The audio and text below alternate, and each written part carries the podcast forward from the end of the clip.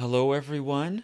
This is a patron only installment of Historian Splaining, and this will be number 12 in our series on the history of the United States in 100 objects.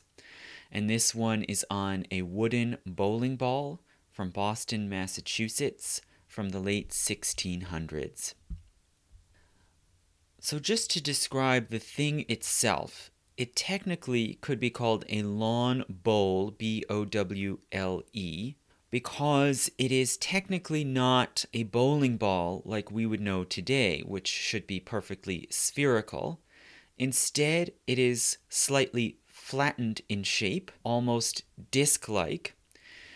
And this means it's of the type that often used to be used in lawn bowling, so games similar to what today we might call bocce or pétanque, where you try to place balls in a certain configuration on a turf. And this particular lawn bowl was found in the back lot behind a house on Ann Street, now known as North Street, in the north end of Boston, during excavations there in 1992, carried out by the Massachusetts Historical Commission.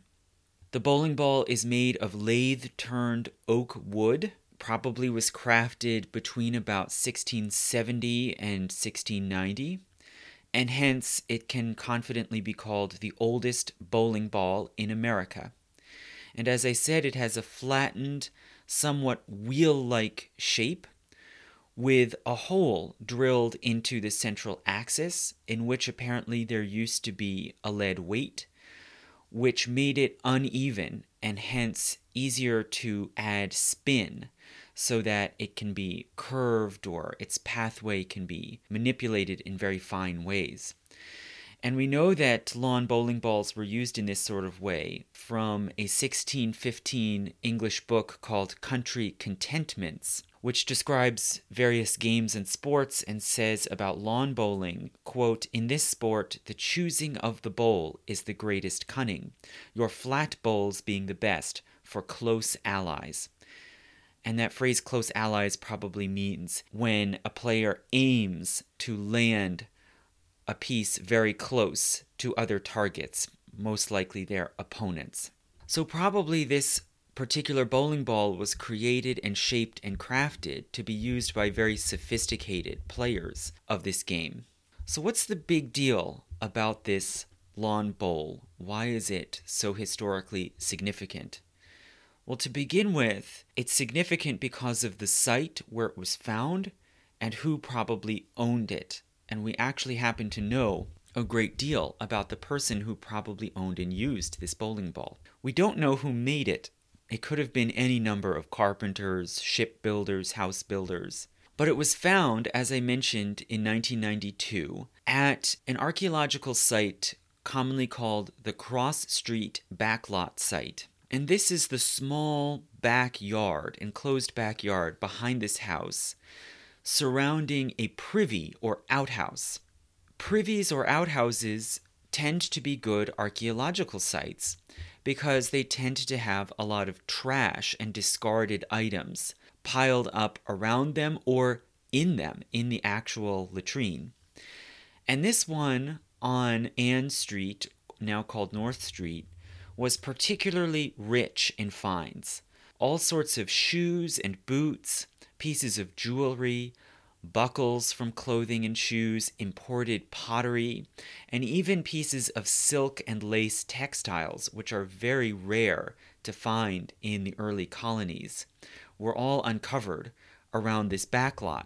And the house behind which it's situated was owned by a woman named Catherine Nanny Naylor who was a fairly notorious person, it seems, in colonial Boston, and who left behind a very interesting paper trail and legacy.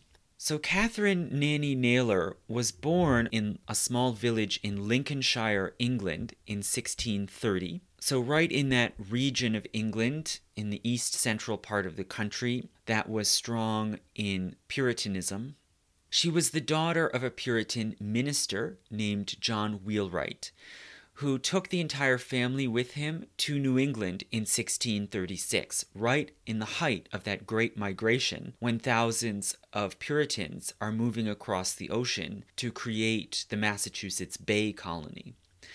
And it seems that John Wheelwright was very pious and zealous in the faith, and very soon after settling in the Massachusetts colony, he became a supporter of Anne Hutchinson, and Anne Hutchinson happened to be his own wife's sister in law, so they were connected by marriage. And he spoke out in defense of Anne Hutchinson's views and preachings, which were controversial in colonial Boston. And hence, only two years after the family arrived in Massachusetts, he was banished from the colony in 1638.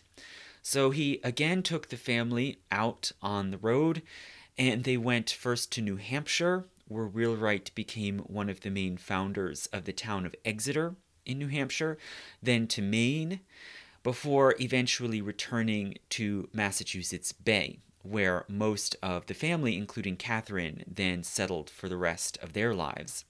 But Wheelwright himself ultimately retired back to England, as many Puritan colonists did, and he became a close friend and supporter of Oliver Cromwell. So he was a very controversial firebrand figure in his own life, and one of his daughters was Catherine, whom we mentioned. So when Catherine was 20 years old in 1650, she married a prosperous merchant in Boston named Robert Nanny, and together they raised eight children in their house on Ann Street, which was a not unusual number of children to have in the 1600s. However, in 1663, when she's still only 33 years old, her husband Robert Nanny dies. And this leaves her in a difficult position of having to support herself and some young children without a husband. So it was hard enough for a woman to survive in a colony, even absent young children. So, not long after the death of Robert Nanny, she remarried to another merchant named Edward Naylor. And she and Edward Naylor had two daughters. But this marriage evidently was abusive. And according to later court documents and eyewitnesses, he was very violent. He threw objects at his wife, struck his wife, sometimes pushed children around the house or even downstairs. And after years of bitter conflict, he evidently abandoned the family and ran off with a pregnant servant woman.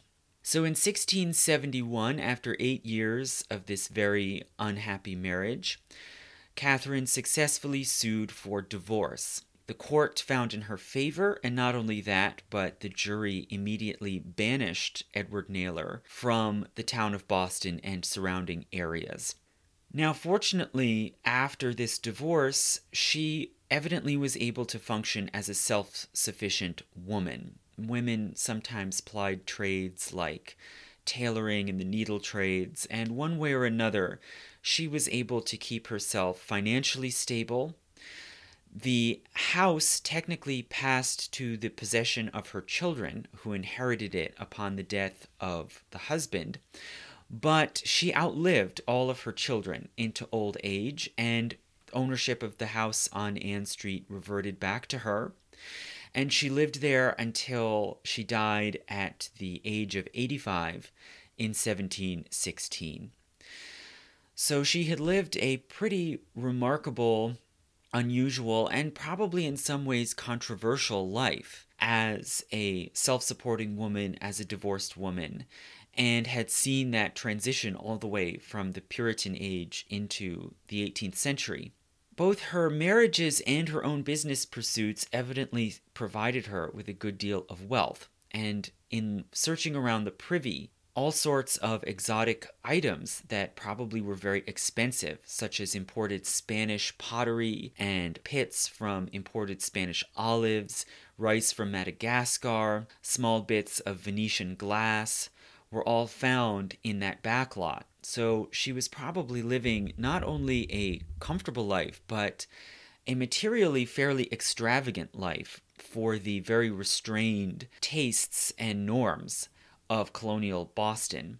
And also, among those things found in the backlot is this bowling ball, which probably it seems was used for a while. It shows certain kinds of wear and then probably was discarded, maybe in the privy itself or nearby, because it was missing certain parts. So, as I said, there clearly was a lead weight inserted into the hole in the center of the bowling ball in order to give it extra weight and asymmetry. And probably that drilled hole also was covered over by some sort of shell or ceramic plug to keep the weight inside. But when the bowling ball was discovered, both of those parts were gone and nowhere to be found. So probably the bowling ball had simply outlived its usability and hence was discarded. Now, out of all the things found in Catherine Nanny Naylor's backlot, why is this lawn bowling ball particularly important and revealing? Well, lawn bowling was heavily discouraged and suppressed in the Puritan colonies. And specifically in 1650, the Massachusetts Bay Colony Assembly banned bowling of any kind in taverns or public houses because supposedly it was seen as encouraging gambling, almost any sort of small indoor sport. You know, not only dice and cards, but even lawn bowling could be used as a basis for gambling. Yet we know that it was played after 1652 at Catherine's home or somewhere nearby, because the privy in which it was found was designed and had dimensions to conform to standards set out in a 1652 law. So that means that some kind of lawn bowling was going on even after it had been proclaimed illegal in public houses. So either she was doing this illegally or hosting it illegally, or she was doing it sort of covertly in a private setting where it wasn't allowed in public. So this was nonetheless, even if it was technically legal, it was definitely a taboo game. And this taboo didn't relax until about the 1710s, when there start to be early references to lawn bowling happening in taverns and public houses, despite the ban. So, in this in between period, between 1650 and about 1710, the taboo was clearest and strongest, and yet it was going on at Catherine Nanny Naylor's house Probably that was because it could be tolerated in private settings among people who were seen to have low respectability or low reputation. And maybe that included Catherine, who was a divorced woman, and a divorced woman who evidently made no move to remarry after her divorce. And this unusual incident in Catherine's life, that she obtained a divorce, probably added on to already existing suspicions or bad associations around her, considering that her father was a known heretic who had also had to be banned from the colony decades earlier. So, what does it matter? Who cares that lawn bowling was happening at her home? Well, in this way, the game and the artifact fit into a continuing history of struggle, a futile struggle to exert social control and conformity in the New England colonies. So the early colonizers, both in the Plymouth colony in 1620 and then in the Massachusetts Bay colony, the Puritan colonists in the 1630s, both of them brought with them very strict ideals and a, an image of correct family, church, and town life which was based to some degree upon certain towns and villages in eastern England, which were heavily Puritan, and also on the Swiss Reformed Protestant cities, especially Geneva, which was a kind of strictly controlled Protestant utopia under the domination of John Calvin. So they brought with them these ideas of what they wanted a Protestant society in America to look like, but it was very rarely actually realized. All kinds of complications came over the ocean with them or appeared in their interactions with the Native Americans. So, this constant rearguard struggle goes all the way back to the beginning of Plymouth, which tried to suppress what they considered vices, violations of church discipline and law and morality, like drunkenness, swearing, open displays of the body or sex, fraternization with indigenous Americans, and a whole host of customs that were derived from older pagan festivals and observances. Things like celebrations of May Day and even Christmas, which was banned both in Plymouth and Massachusetts Bay. And if we look just at Plymouth Colony in the 1620s, this led right away to splits and resistance. And a minister of the Plymouth Colony, even, named Thomas Morton, seceded from Plymouth and took a bunch of his own European colonial followers and friendly indigenous Americans out northward in 1625 up into the area that's now Quincy, Massachusetts, and created a separate town, which came to be known as Merrymount. And Merrymount became a haven for all the sorts of activities that Plymouth tried to suppress, like expressions of sexuality, dancing, music, and particularly they became infamous when they erected an enormous maypole at the center of town on May Day.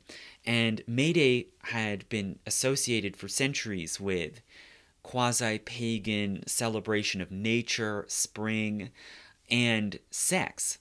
Going and finding partners and having sex out in nature was one of the customary practices on May Day. So naturally, this maypole particularly scandalized and horrified the Plymouth colonists and eventually provoked them to invade and destroy Merrymount. But just a few years later, the Massachusetts Bay Colony was created right around that area, around what had been Merrymount. And this colony had the same sorts of struggles and schisms. There was a struggle to suppress political dissent and religious dissent, what most of the ministers considered to be heresy, and this led to the expulsion first of Roger Williams, who went and helped to create the Providence Plantations Colony, and then Anne Hutchinson and John Wheelwright and others who went some northward to New Hampshire, some southward into what's now Rhode Island. And the colony tried to reinforce this social control and conformity within its own bounds through sumptuary laws regulating who could wear what clothes, Sabbath laws against work or drinking on the Sunday Sabbath, and even laws prohibiting anyone from living more than a certain distance, like one mile, out of the town center. So, this was a way to ensure a degree of security for each town, but also a way to keep monitoring and controlling the inhabitants by not letting anyone go off and strike out on their own. But nonetheless, despite all of these laws and rules, all of these activities continued, often in private things like sorcery and divination, adultery, displays of sexuality, gambling, all of these things went on and kept having to be sort of rooted out and suppressed over and over. And archaeology is showing how extensive and pervasive some of these practices were. For instance, recent archaeology has found many, many instances of remains of cats laid underneath the thresholds of houses and taverns, and it seems that at least some of them were actually intentionally killed as some kind of sacrifice to then be put under the doorway of a new building as a way of protecting it, perhaps warding off uh, evil spirits in the way that a living cat wards off mice and rats. So there was this kind of continuing stream of magical beliefs of some sort or another that clearly would not fit and would not meet the approval of Reformed Protestant ministers if they knew about it. So, all of these taboo activities, it seems in the 1600s, could cluster around socially marginal people. People like single women, divorced women, people with heretical views, individuals like Catherine Nanny Naylor, for instance, who then sometimes, in some instances, might end up being accused of witchcraft, as of course happened in Salem in 1692.